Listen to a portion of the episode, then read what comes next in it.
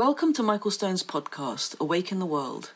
This podcast is part of an online community library we're developing, one that contains podcasts, videos, transcripts, and booklets based on Michael's talks. The goal of this library and this podcast is to bring mindfulness and mental health into the spotlight.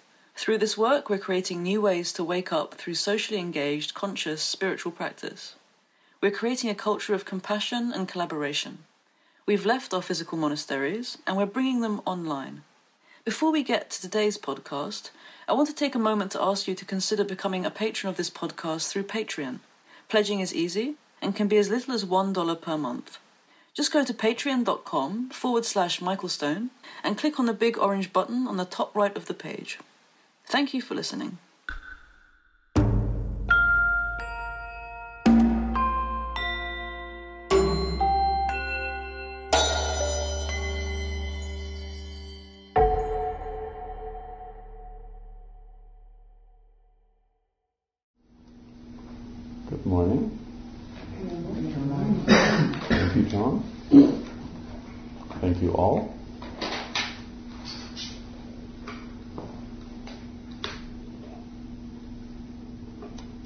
Salutation to the King of the Nagas. Actually, when we chant this morning, it's basically salutation to everything. Devote bhakti, love, or devotion to everything. Don't leave anything out. Even when we chant Vande Guru Nam, Vande salutations, I bow down to uh, Guru Nam, the plurality of everything. And I really like translating Guru as it comes over into English, which is uh, gravity. Salutations to the center of gravity. what doesn't have a center of gravity? it's like saying salutations to um, the center of everything, which is everything, which comes out of everything, and when it's subtracted from everything, is still everything. It's like saying the symptom is uh, symbolic of something repressed. Okay, but it's still everything. it's like saying the chitta vritti is obscuring reality, but the chitta vritti is everything. It's everything manifesting in that moment. Or as we quoted from the Mahabharata two days ago, um, what's here is everywhere, and what isn't here is nowhere. And that's why Pattabhi Jois calls this practice a mala. In fact, the title of his book is Yoga Mala. A mala is a garland that one wears around his or her neck or twists around at a wrist. A lanyard. Boondoggle. Boondoggle is like your yoga mat. It's some kind of plastic made of everything. You know, a lanyard is woven together from everything. I'm going to talk for a few minutes this morning about our last day together. Um, which is also everything. I'll start about I'll start with the subject of talking, actually screaming. Manic Screaming by Hafiz. We should make all spiritual talk simple today. God is trying to sell you something, but you don't want to buy it. That is what your suffering is. Your fantastic haggling, your manic screaming over the price. Your manic screaming over the price. Well, we haven't talked a lot about God. But let us just say that the world in every moment is presenting you with everything. So what are you haggling over? When it's time to sit still, sit still. Don't haggle. When you're in a yoga posture, set up the alignment in the first few breaths and then stop fidgeting in the pose. You know. Breathe the pose and pay attention to the prana and the apana the inhaling patterns and the exhaling patterns, and how they come together, and how, when you pay close attention, the inhaling pattern becomes the exhaling pattern, just as upward dog has all the alignment principles of downward dog. Just as how your enemy is you. Just as how when the sun sets, it doesn't actually set. I mean, does the sun set? For you, the sun sets. But the sun does not set. The sun is doing what the sun does, it's roaring away. What roar is more silent than the sun? What roar could be more silent than the sun? And so Hafiz would say the roar of everything. Everything. Everything is made of silence. So, how to find in your practice this place of psychological stillness? Because that's what renunciation is leading towards. We're not spending our days sitting still. None of you are. You have a lot of responsibility, and you can't sit still. But there can be in all of your action a kind of stillness. To return again to this theme we've been exploring, that I hope has become clear which is this relationship between renunciation and togetherness. We asked this question a couple of days ago. What are you going to let go of? what are you going to let go of in the three spheres body, speech, and mind? What are you going to let go of? Have you been asking this question? I heard rumors about your night last night. Did some of you go to a bar? oh, the rumors are untrue. No, we did go, but we didn't stay. Ah. You didn't inhale. we went to the bar and we looked at a piece of art. It was a room. But we have to uh. confess, some of us got to the restaurant too early, and it was raining and it was locked. So because we're frail creatures with no fur, we did go to the closest bar and did consume a lovely glass of wine. Beautiful. I would have done exactly the same thing. the first thing I'll do at 3:45. Let me read you a little poem uh, by the American poet Billy Collins, "The Lanyard."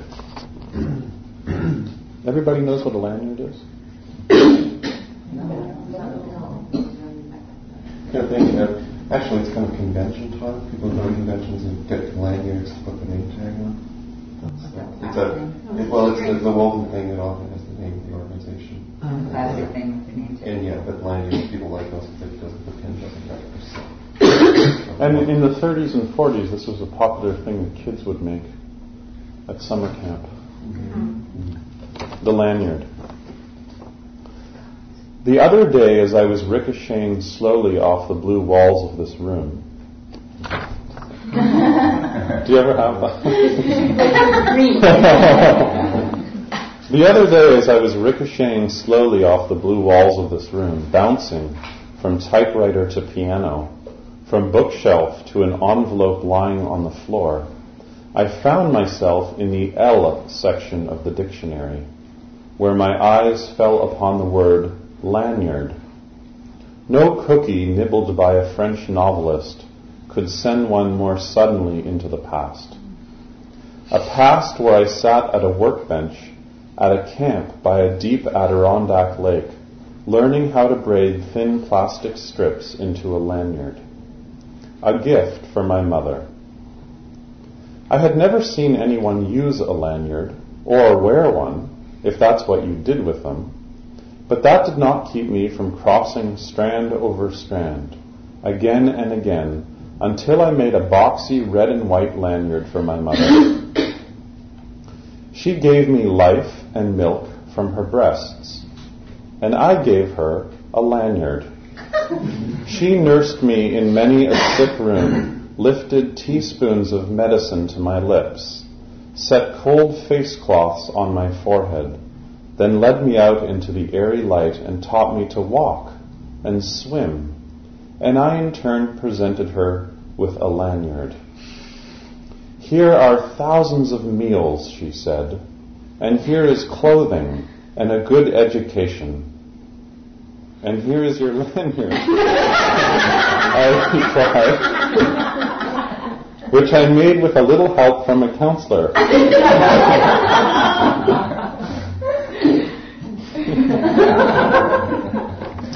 Here is a breathing body and a beating heart, strong legs, bones, and teeth, and two clear eyes to read the world, she whispered.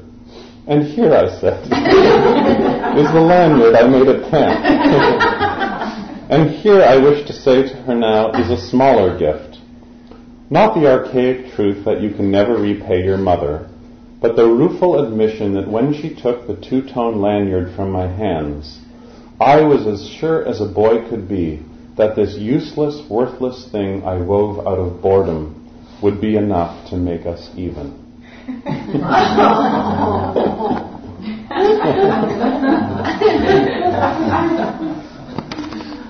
I was sure as a boy could be that this useless, worthless thing I wove out of boredom would be enough to make us even. And for a mother it is.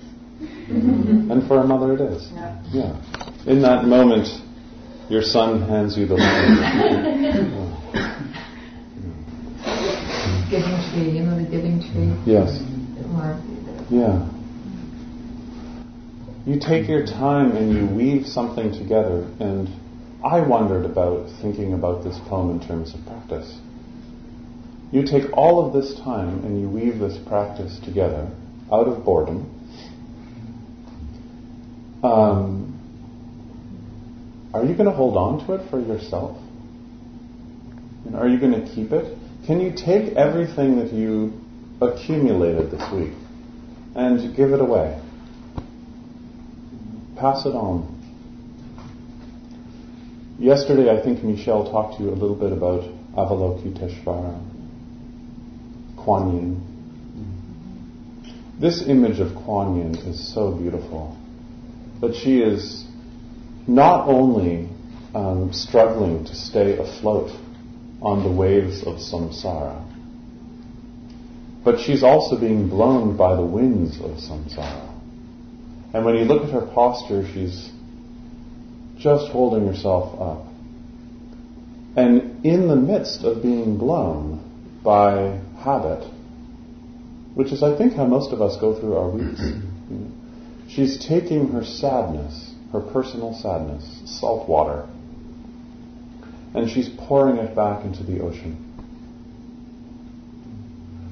Of course, in India, this is one of the most holy things you can do, is you can take the holiest water, which is the Ganges, pick it up, and pour it back into itself.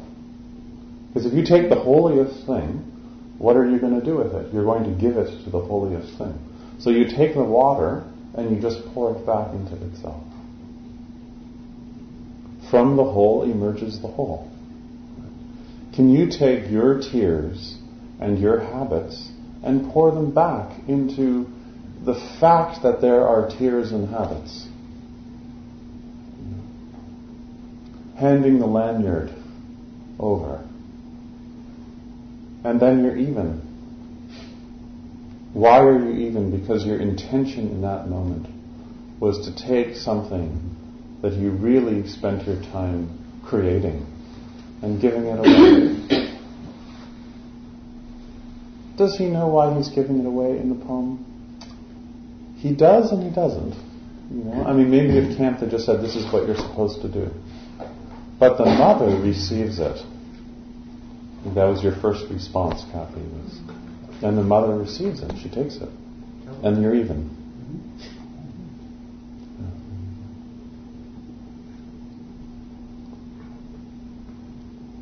Can you leave here and practice generosity?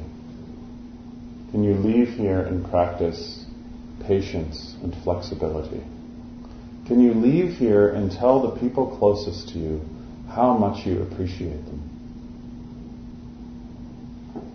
It's so easy to tell the people closest to you how they're not living up to your standards or these standards. Um, can we change people's minds through affection? Can we practice affection as a means of creating intimacy? And can the practice of affection as a form of generosity um,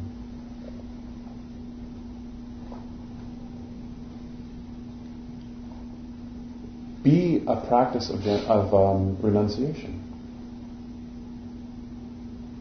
Yes. I think for people who are encrusted by greed, and, and I would count, count myself as one of them, um, this poem is, is very poignant as well because, you know, when, when you're caught up in greed, when you do decide to try to practice generosity, I find myself in this terrible habit of automatically discounting anything that I could give.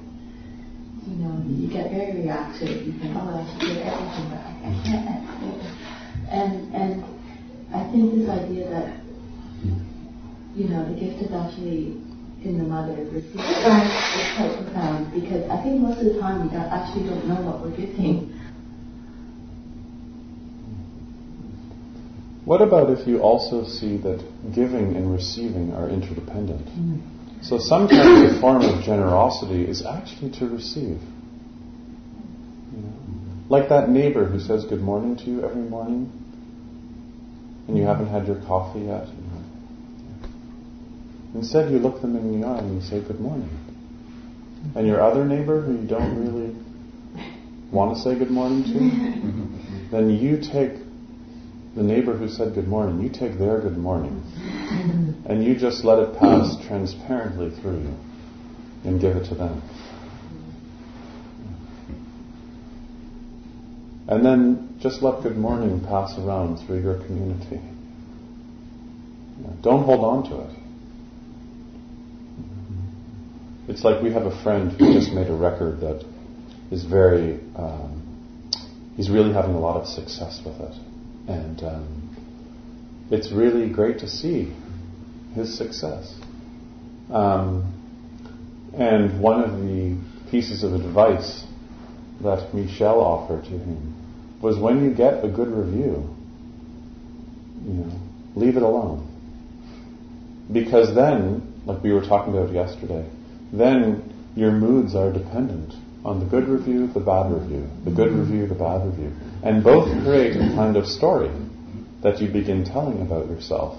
And when you look into the effect of the good review and the effect of the bad review, it's exactly the same in the mind. Mm-hmm. It's exactly the same.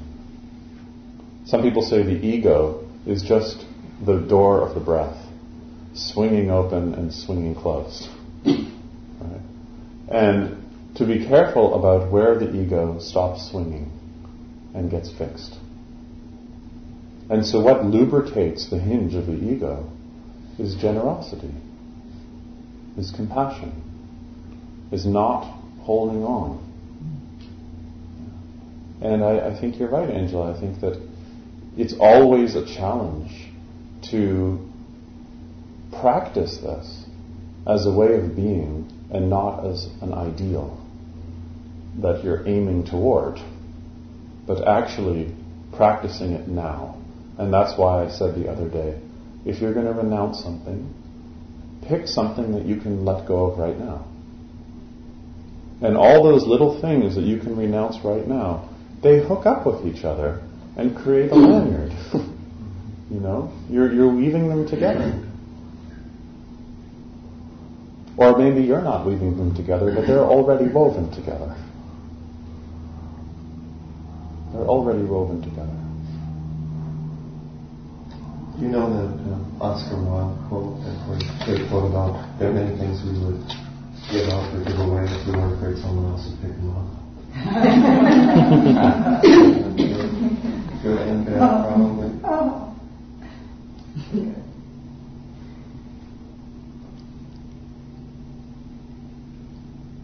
Here's what Stephen Batchelor um, writes about, um,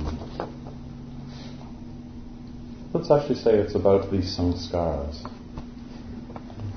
We are formed from the patterning of the DNA derived from our parents, the firing of a hundred billion neurons in our brains, the cultural and historical conditioning of the 20th century, the education and upbringing given us, all the experiences we've ever had, and all of the choices we've ever made. These processes conspire to configure the unrepeatable trajectory that culminates in this present moment. What is here now is the unique but shifting impression left by all of this, which I call me.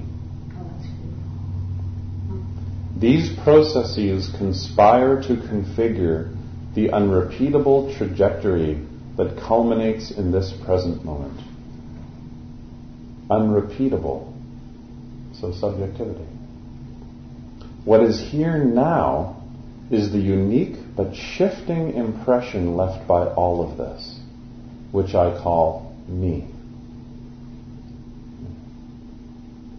What are you holding on to?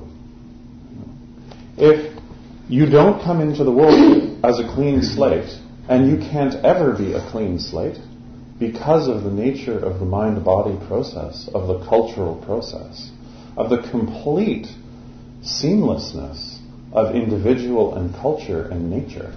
And we talked yesterday about how nature means everything, and how healing means wholeness, and how, as John taught us the past couple of days, wholeness can't be added to or subtracted from.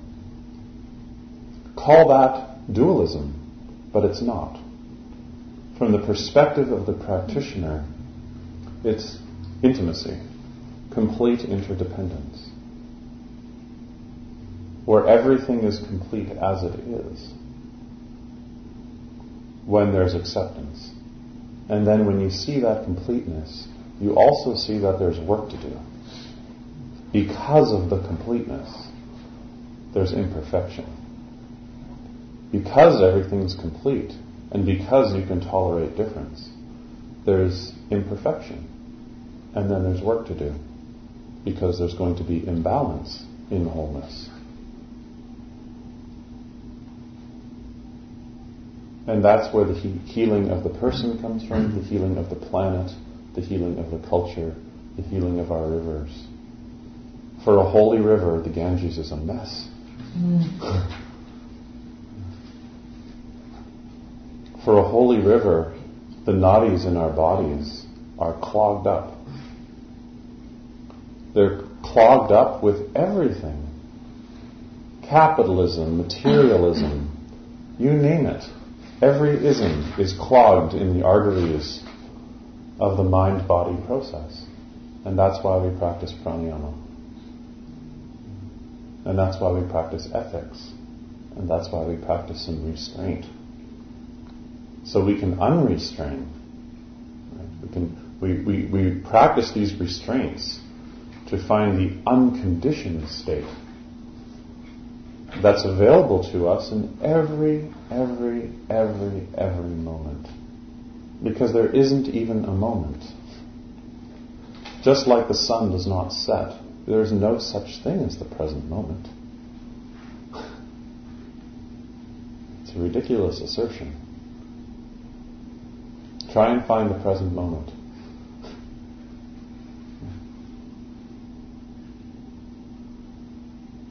So, I want to make uh, a few suggestions, if I may, for how to combine practice and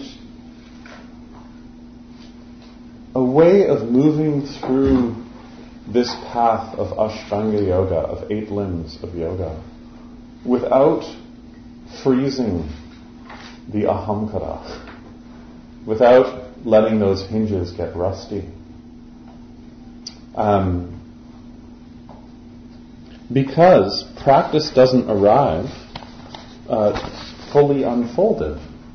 In the same way that Stephen Batchelor says here, you know, you don't come into the world fully unfolded. You're being unfolded all the time. Being is unfolding.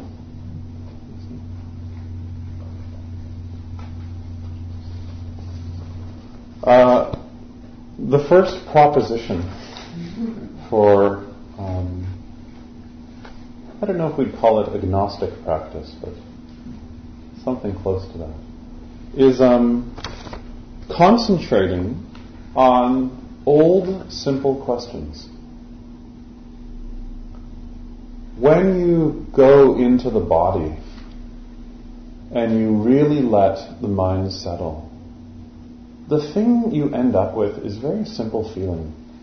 It's amazing in psychotherapy when somebody is really coming close to a moment of transformation, which you can feel when someone has one of those aha moments. It's usually a very simple feeling. So simple. the boy passing the lanyard to his mother. The feeling is usually so basic. You know, I'm lonely. I'm working too hard. Really simple. So I'd say the first proposition for maturing our practice in terms of how we think about what we're doing in the world and what we're doing with our practice is getting to those basic questions. Basic questions. And remember, it's a question. Um, and then taking those feelings and um, spending time with them so you can clarify them in different contexts.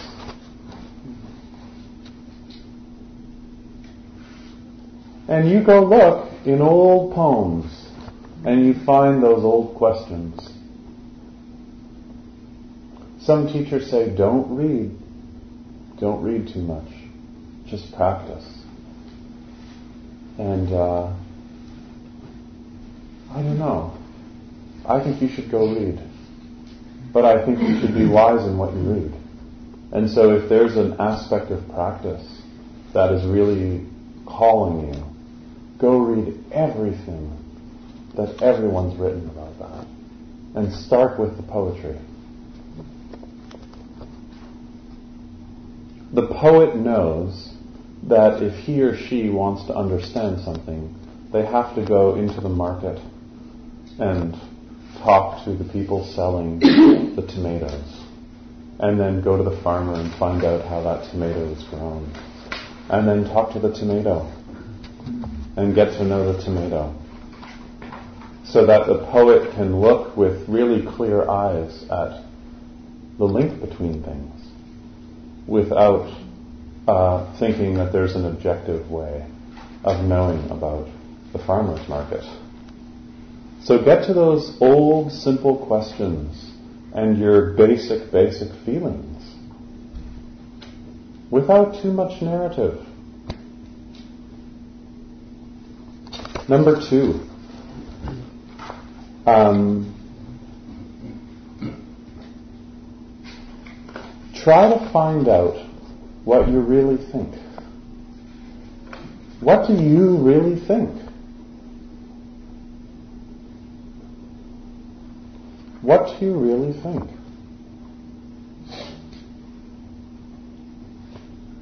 I'm just going to say that again.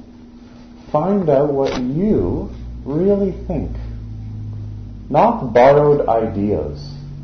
Like, oh, okay, this is the pranic pattern. Okay, I'm going to just pull my arms up because it's a pranic pattern. But what do your arms do when you inhale? oh, that's Mula Bandha. Okay, I've got that now. What's the next bandha? what do you know about Mula Bandha? Like, oh yeah, every morning I wake up and do the primary series. But what do you know about the primary series? I don't care that you do the primary series every morning, but I'd love to hear about what the primary series is for you. Are you scared of the primary series? Do you go instead for hot dogs? To avoid the primary series? Do you go instead to Pilates? To avoid the primary series? Oh, well, it's not for me. Okay, fine. What is for you? Now go into that. Go into that. What do you really know? What do you really know? Be a midwife to yourself. Be your own midwife. So you can make some space. I mean, a midwife does not deliver the kid, really. But the midwife helps that process happen. So, what can you do to help a process happen where you can find that place of real creativity, where you know what you think? You may not know who you are, but you can find out what you think. So you can arrive, as Proust said yesterday, you can arrive at that place of wisdom which is the place you arrive to after a journey through the landscape that no one else can make for you. A journey that leads ultimately to wisdom, which is the way you end up seeing the world. So, put aside borrowed ideas, put aside unverifiable ideas, Verify what Mula Bandha is. Verify what is downward facing dog? what is that? What is that for you? What is vinyasa for you? Are you jumping back because someone told you that you should jump back?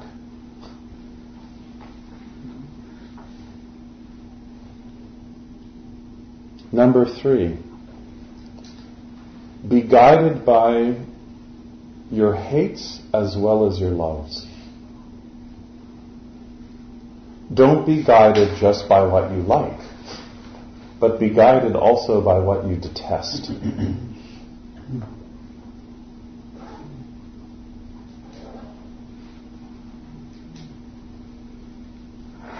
when you do your practice, do you only do what you're good at? Are you falling asleep? At the end of the day, when you're tired and you've finished washing the dishes, do you and your lover just do the same thing every single night? What's the groove? And be creative. Don't sleep in front of a reality television show.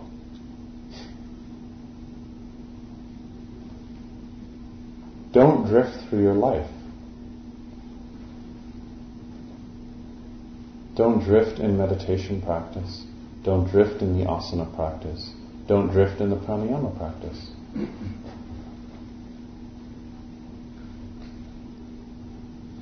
So be guided by what you love and be guided by what you hate.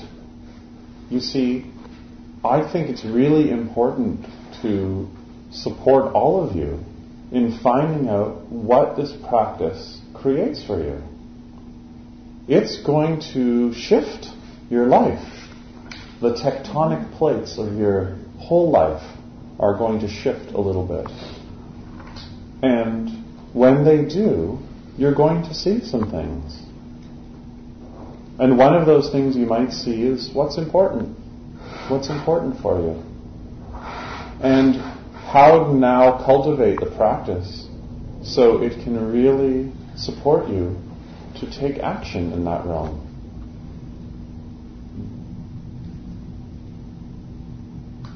And number four is the last one. Um, the door opens from the other side. In other words, you have to pass through a stage of complete loss.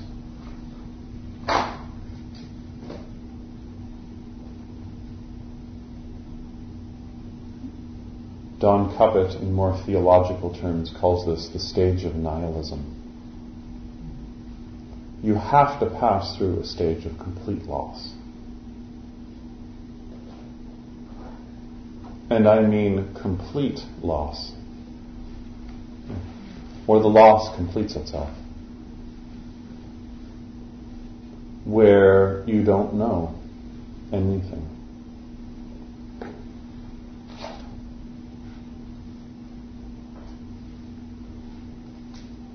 Sometimes I tell people who are in this stage that you should let go of everything except the yamas.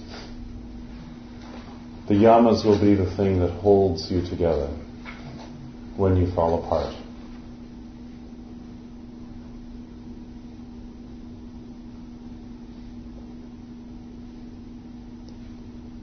understanding that there's a difference between disintegration and unintegration.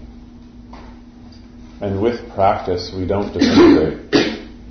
we don't disintegrate, but we unintegrate.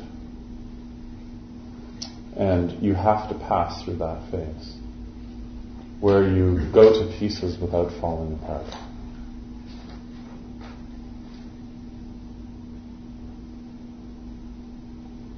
And then there's some freedom. Why is there freedom? Because you've passed through a stage of real loss. What set that up? What set that up is knowing what you really think and being guided by what's present. So that you can really think clearly so our commitment is to the way that the truth presents itself in each and every moment, and thus is always shifting. Not to dogma, not to doctrine. We're committed to present experience, not to doctrine.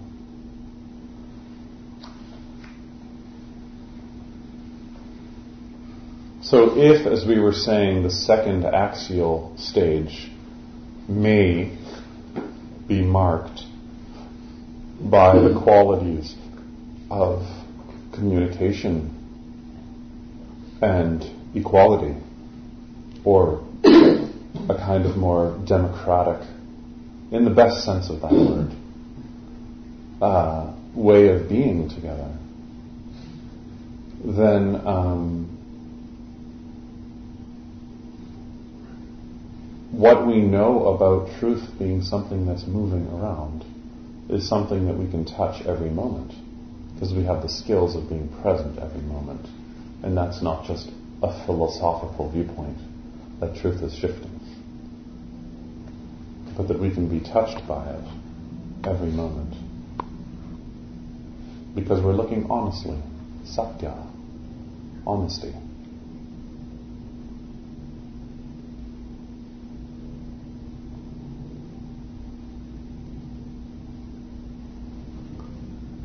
Any thoughts, questions, comments, poetry?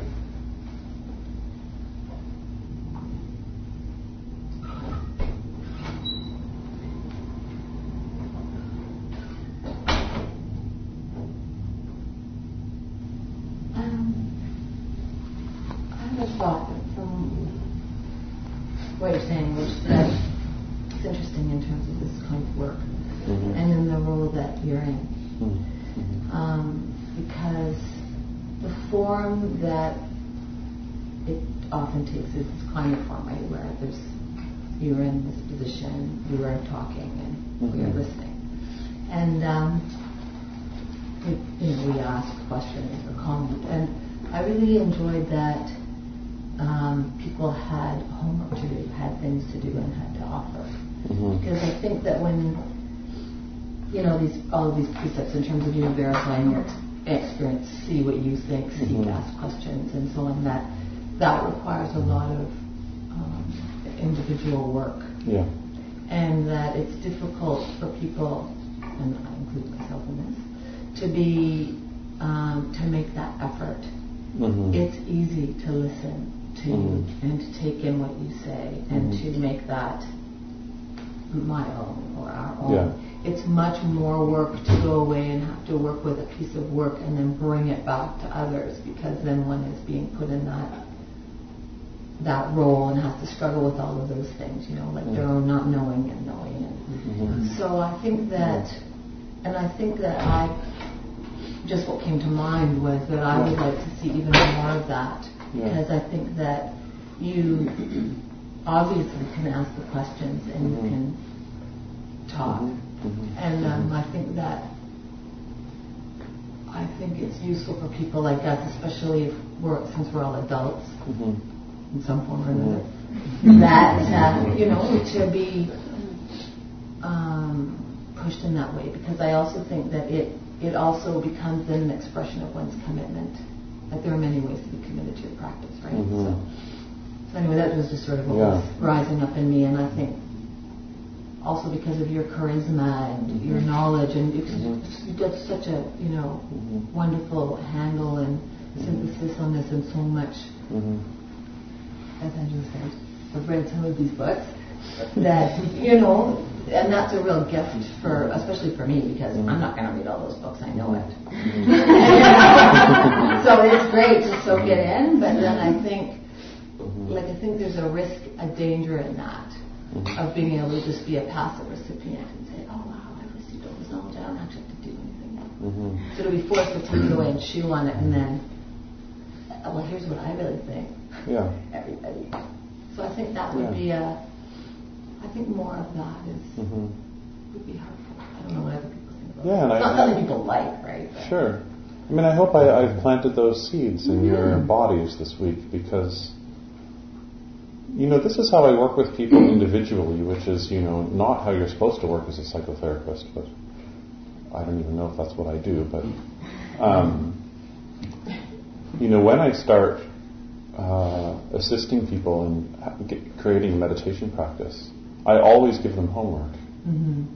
Always. And the homework is not just the meditation, it's the yamas. Mm. So that they're starting on the basic ground that you do the meditation practice and you pay attention to your actions and the effect of your actions. So that you don't get caught in thinking that your practice um, is just going to somehow manifest in the world positively. Um, because I just don't know if that's true. So increasing Um, concern for others. Yeah, yeah. And um, I mean, you look around at the yoga community, like Christian Aid is doing a much better job in the culture. So, how can we meet that? And one of the ways you can meet that is getting still in yourself and finding out who you are. I don't mean who you are in an exit, because I've been saying to put that question down in a way. But, but be who you are. And part of that also means expressing yourself. And so, how are we going to do that? That's the essence of this practice. That's the essence of this practice. And so that's what I feel my job is, is to share, and then whatever you're bringing is just to like give it back to you. Like, okay, now you go do something with that. It's one of the things that I really like about having a place like this that's not a commercial studio because the people who study here are not guaranteed jobs of teaching here. And so that means when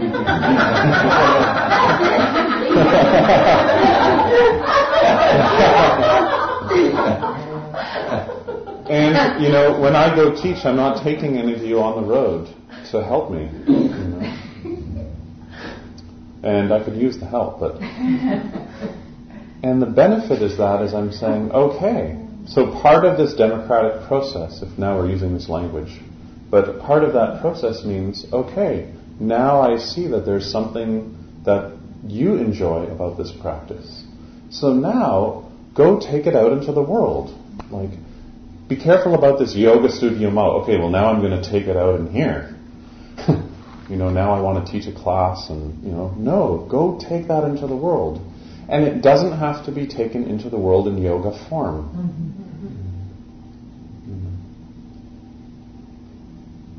So go take it into the world, but don't have too many preconceptions about what that's going to look like.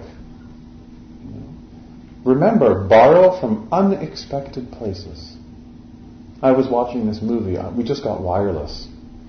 Um, so uh, um, I have a couple of websites that like I'm just addicted to right now. Um, and uh, I found this great movie about Bernie Glassman that I've been watching. It's online. Uh, for those of you that know Bernie Glassman or don't know Bernie Glassman, he, he's the founder of the Zen Peacemaker Order, which is uh, what Roshi was referring to on the weekend. And actually, they just built a big center. They just built a big center in Manhattan. And he had this transformative experience um, after many years of being a Zen teacher, where he realized that the hungry ghosts, which is what this picture is that we always keep here.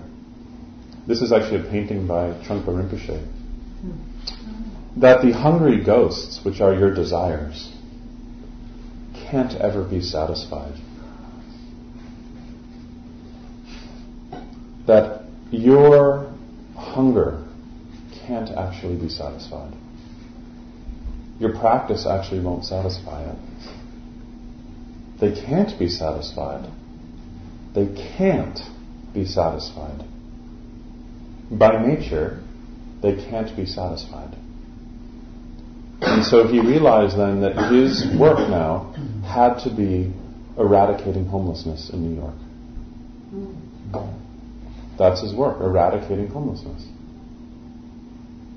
Could you have picked a more idealistic thing? He says, I don't think that you could ever eradicate homelessness. But that's what I'm going to do. I'm going to eradicate homelessness. So what he did is he started a bakery, a for-profit bakery. This is not a non-profit model, a for-profit bakery. And they picked a thing that New York is most known for. What's that? Bagels. Not bagels. Cheesecake. And they said, we are going to make the best cheesecake in New York. And then we're going to hire only people who don't have work. And they created a bakery where they made the best cheesecake in New York. And everyone who was hired was unemployed or homeless. And then they bought the whole block. All that land, they bought it. They built housing. They built a center for people with HIV. And also a place for the people who work at this bakery to live. And um, they are landlords of, I think, two blocks in downtown Manhattan. You know, you should go to the bakery and see how they operate. And what they do is they have a for-profit, highly successful bakery. So they're trying to use the model that's out there. Mm-hmm. And they take all the profits and they create housing and shelter and uh, health care in an area where there was no housing, no health care. For the people who would never buy cheesecake. And when you watch him, he mostly teaches as a clown. And he has a clowning sangha. They're called the Order of Disorder. and this is how he teaches Zen. It's a really inspiring model. Don't repeat that model, because that's his model. Don't try and do that here. Now their thing is bearing witness programs. So they just have been doing every year, they go to Auschwitz and they sit there and they do a retreat sitting in Auschwitz, bearing witness. Or they went to Berlin. I don't know the name of the famous park in Berlin where they have the just a huge portion of the population are heroin addicts. And they go into the park and they sit there for a week or street retreats, which is something we're planning in Toronto, where they go into the street. You're not allowed to bring anything. No roses, no money, no food, no backpack, nothing. And you go downtown and you walk around for three or four days. And you figure out how you're going to sleep. And you start talking to the most unexpected people. And you bear witness to what it's like to be in your city without everything that you have. And you practice. A street retreat. Never mind the Bahamas. Okay, you, you can all do that. But go into your neighborhood and bear witness. But don't do that. Don't do that here, because that's their model. Don't do that here. What is your model? What do you think? What are you going to let go of? Roshi said something on the weekend that I just love. She said, turn to your friend and say, oh, you can help. oh, yeah, and you know her, so maybe she can help. And just pick something and do it. What's the thing you're worrying about in your community? Do that. Think this is, I think this is essential, and um, my husband, who actually eschews most of uh, these kinds of practices, although he comes and goes, right? Mm-hmm. But he, uh, uh, one of the things he really detested about um, uh, one of the communities I was involved in was that he felt that most of the work people were really just doing for themselves. Mm-hmm. And uh, so he um, he got very involved with actually a group of developers, and they did they've done work down in Guatemala and various places in terms of building orphanages and medical clinics and stuff. But um, he uh, the thing about difference that you were talking about, Mm-hmm. tolerance, tolerance, difference. He said that, um, and he has this way of being able to get people to do this stuff with him. And but they would say to him, well, how come you're not like dealing with kids here? Mhm. Like, why not help the kids here who are starving and hungry or have, are poor and everything? And he said, mm-hmm. because we're all the same, mm-hmm. and it's too easy to do it here and think that the children here are more important than the children there in a third world country. And so it's mm-hmm. important to kind of, you know, see that there's, Mm-hmm. and in fact they're far, far worse off. But anyway, but this, there's no difference anyway. So Yeah. I think it's, I think it's important to, Yeah. It's essential to take it beyond our own Yeah. personal life. Yeah, and be creative. Yeah. I mean, look in this room. And for those of you who know some of the other people in this community, you know, look around at the people you know. Because uh, we have profound resources here. Mm-hmm. Know. I always joke with Michelle that, like, most of the people who come here are broke. but amazing resources. Resources. Think about what we can do. So whatever you picked up this week, don't hold on to it. give it away. And you are going to know how to give it away. You will know how to give it away. You know where I struggle Mhm. actually with this, particularly in relation to you, Mm-hmm. is because I kind of stand in a space where my immediate reaction to anything to organize. Yeah. That is my immediate reaction to anything, you know, and to take it out because Yeah. that's my background. Yeah. It's really a background of social service and social action. But in the organizing, something gets lost, and I'm very aware of that. Uh-huh. So it's how this one, and we're talking about your son, Mhm. his son, Mhm. and we've actually been talking about it. It's amazing that you should bring this topic up this morning. Is this what you did in karaoke? Yeah, like we've been saying about karaoke, as a matter of fact. Like one of these incredible resource days, and um, doing things together Mhm. would really be wonderful rather than doing things apart, Mhm. right? But how do we start, Mhm. keep it fairly organic, Mhm. um, but organized as well because we're never going to be able to do it if we don't have some form of organic organization mm-hmm. mm-hmm. moving forward. Yeah. But I think you will find quite a few people in this group very interested in what you have to say. And I think Gordon and I are just flabbergasted that you're talking about it. Yeah. We've been talking about it for two nights now. And you, you know, we need people like you Mm-hmm. who are, because I know I can spit out a million ideas, but to kind of pin it down, get the pieces of the puzzle and and you're so gifted at that. That's great. I'm not married, but you know, we need that. So. Yeah, I, I have to tell you, I'm, I'm, I'm, I'm in a kind of a place in my life where it's the stuff I'm giving up. Mm-hmm. You know, so that it's very tough for me in that sense because it's my immediate reaction, and I, but I know that part of my practice, and I know this deeply, is also to let that go. Yeah. So you know, it's, it's, it's, it's um, everything's a balancing act in this practice. Right? That's what's so mm-hmm. beautiful about it. Mm-hmm. So maybe you'll give it to others. Share those skills with others. Yeah, that's what I mean. Yeah, yeah. Yeah.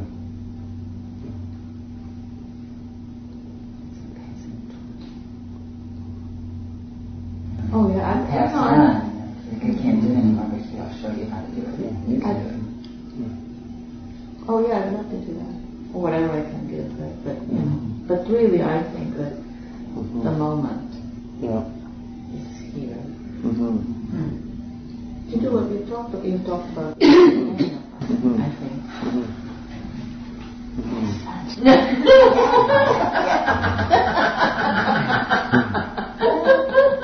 I don't know. I hear you saying that you're torn because you're in a place of wanting to leave things. You know, like what do you let go of? But how do you leave without leaving? Because I don't think you do want to leave. Yeah. Mm-hmm. I know. That's the. That's what I'm practicing. Hmm. yeah. Hmm. You know, it's kind of the calls and, and sometimes in my life, for instance, I got to the point where I didn't wanted to see him in a book, work with another book, work with another word ever again. so I had this hiatus and all of a sudden I'm called back to it and it's just kind of happened and I, why am I doing this? Well, maybe that's what I'm here to do. Maybe that's what I'm here to do. So uh, accept that. Off we go, see what happens. But, it's interesting because of the things you resist most, they are again resisting, resisting, like, uh, like yesterday I said about the third meditation, you know? The first two, it's like, I'm so, finally, I'm so tired of thinking about myself. I'm not going to think about myself anymore. right? Right? Concept, right? You know? Yeah. That's kind of what it is. Have you ever had that experience in meditation where finally you just feel tired? Yeah. And then you say, okay, I'm going to do it now. Yeah. And then five minutes later you're back. but that's, that's, that's a great insight when you go, okay, there's two ways to go here. Hmm. I can just go back into the old thing. Or, whoa, there's actually a little window here. And I can step through that. I can look through that. I had this experience yesterday. Um, you weren't here. and, but anyway. Not that you know of. I was just going to ask what I was going to say after it. But anyway, they were all in here. Anyway, I was looking at the wall. Mhm. And so uh, I was, I was talking to Kathy about this. Anyway, and um, so one of the things that came up that there was just so much stuff that came up, so much physical sensation, and you know, my wall. And um, and I, I had these thoughts after like, what the fuck am I doing? Like, and so I have this work I'm doing right now. I have this group that with doing my clinical work, and it's a combination of um, psychotherapeutic work with mindfulness. And we maxed this group at 25, and I never thought 25 people would come. Like when we put Yeah. the thing out there, I thought, oh, you know, it's okay. Well, I didn't think, right? So I mean, we have 34 people in it, and Yeah. I've been like, "Ugh." and then I was looking at the wall, and I'm like, what the fuck are you doing? Mhm. What are you doing this group work? You don't know what you're doing. Like, you have no clue what you're doing. Why are you doing? Anyway, so then I just thought, well, Mhm. so uh, you don't know, so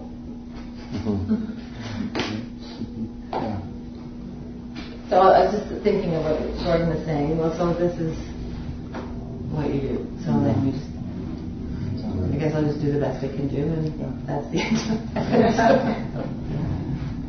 One of the things that I've noticed um, with the people who come in and out of my life, whether as friends or as students or teachers or whatever, um, there's a lot of lot of repeat of what you said. I hear it myself, you know. Mm-hmm.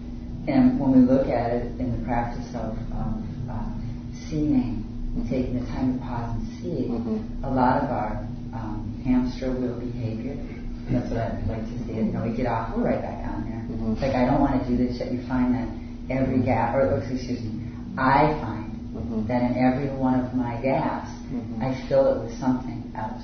Mm-hmm. And I don't want to do this. I'm so burdened. I have so many things to do. Why do I do this? Kathy's heard this a million times. Like I start doing this, I, you know, doing that. This is what I want to do, but why I do this, I do this, I do that.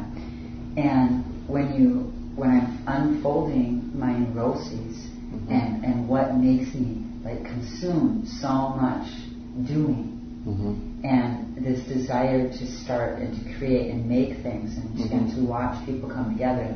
And, I said something to somebody the other night, we're talking about yoga communities. I said, I created the real only yoga community that's in Green Bay for myself. Mm-hmm. To bring people, like I sit here and go, this is so fucking cool. Because I like all of you. Mm-hmm.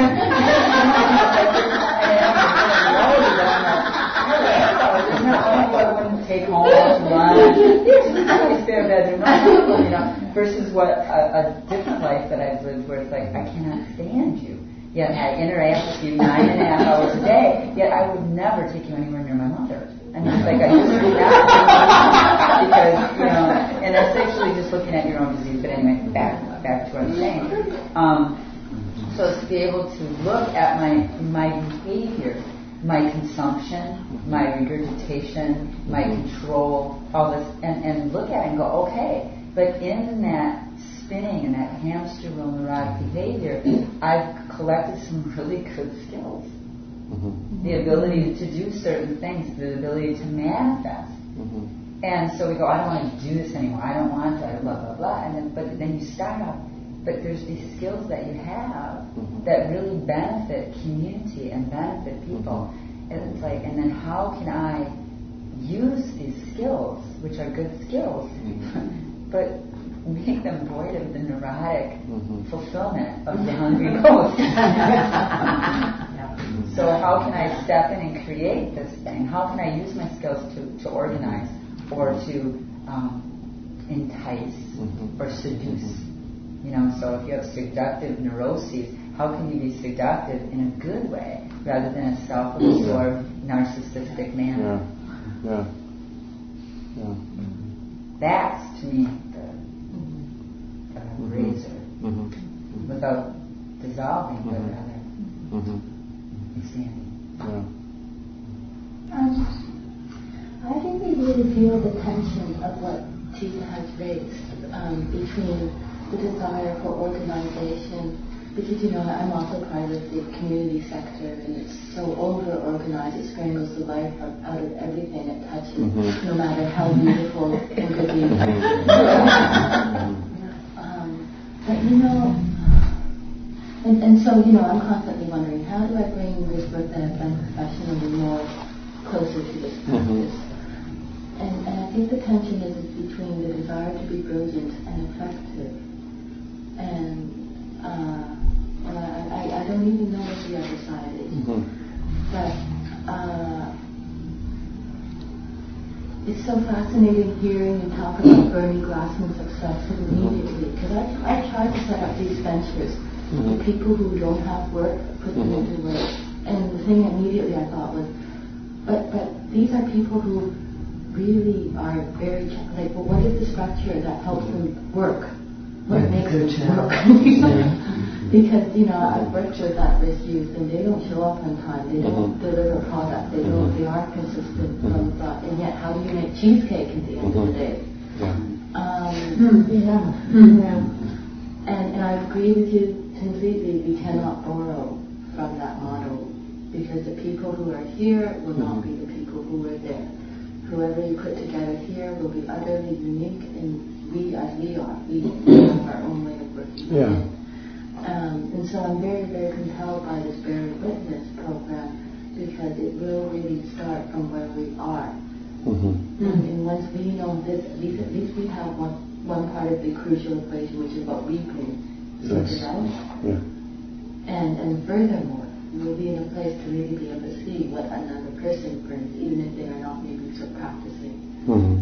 Mm-hmm. But where the organization comes from, in terms of this bearing witness, your, your kind of retreats that you're talking about, mm-hmm. Michael, is the linking up, like linking up to the city, for example that does the homelessness, linking up with the media. Because it has to go beyond just one's personal experience of bearing witness. Oh yes, but, but you know, I think if you find like, um, like okay, you asked us what would we let go of this week, mm-hmm. and I started just now thinking, you know, I have to let go of speed. And you know, I've always complained to you, Michael, I'm not a physical person, I'm not very fast, I slow. And then all of a sudden, I'm now allowed to be slow. In fact, this is a good thing. Mm-hmm. and I think if you find those places that you can make something and you don't allow yourself, you will find a way mm-hmm. in. And, and the connections that you need to make, they will be made not out of obligation, duty, and code and conduct, but they will be made out of affection. You'll find the person that can be your, um, what do they call it in Malcolm Gladwell, the connector, they're connectors, mm-hmm. communicators. Mm-hmm. So, you know, I don't want to go too much further down this road because I don't want to plan something yeah. right now.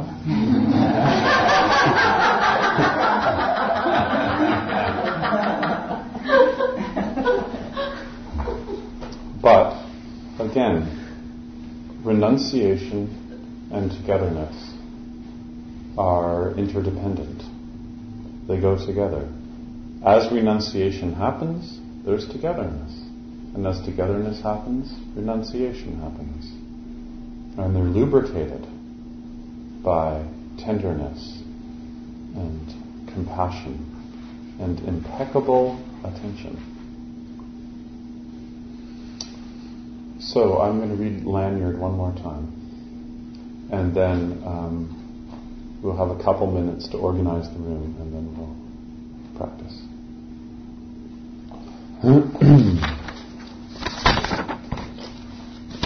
the lanyard. The other day, as I was ricocheting slowly off the blue walls of this room, bouncing from typewriter to piano, from bookshelf to an envelope lying on the floor, I found myself in the L section of the dictionary, where my eyes fell upon the word lanyard. No cookie nibbled by a French novelist could send one more suddenly into the past. A past where I sat at a workbench at a camp by a deep Adirondack lake, learning how to braid thin plastic strips into a lanyard, a gift for my mother. I had never seen anyone use a lanyard, or wear one, if that's what you did with them, but that did not keep me from crossing strand over strand again and again until I had made a boxy red and white lanyard for my mother. She gave me life and milk from her breasts, and I gave her a lanyard. She nursed me in many a sick room, lifted teaspoons of medicine to my lips, set cold face cloths on my forehead, then led me out into the airy light and taught me to walk and swim and I, in turn, presented her with a lanyard. Here are thousands of meals, she said, and here is clothing and a good education. And here is your lanyard, I replied, which I made with a little help from a counselor. Here is a breathing body and a beating heart, strong legs, bones, and teeth, and two clear eyes to read the world, she whispered. And here, I said, is the lanyard I made at camp. And here I wish to say to her now is a smaller gift. Not the archaic truth that you can never repay your mother, but the rueful admission that when she took the two tone lanyard from my hands, I was as sure as a boy could be that this useless, worthless, worthless thing I wove out of boredom would be enough to make us even.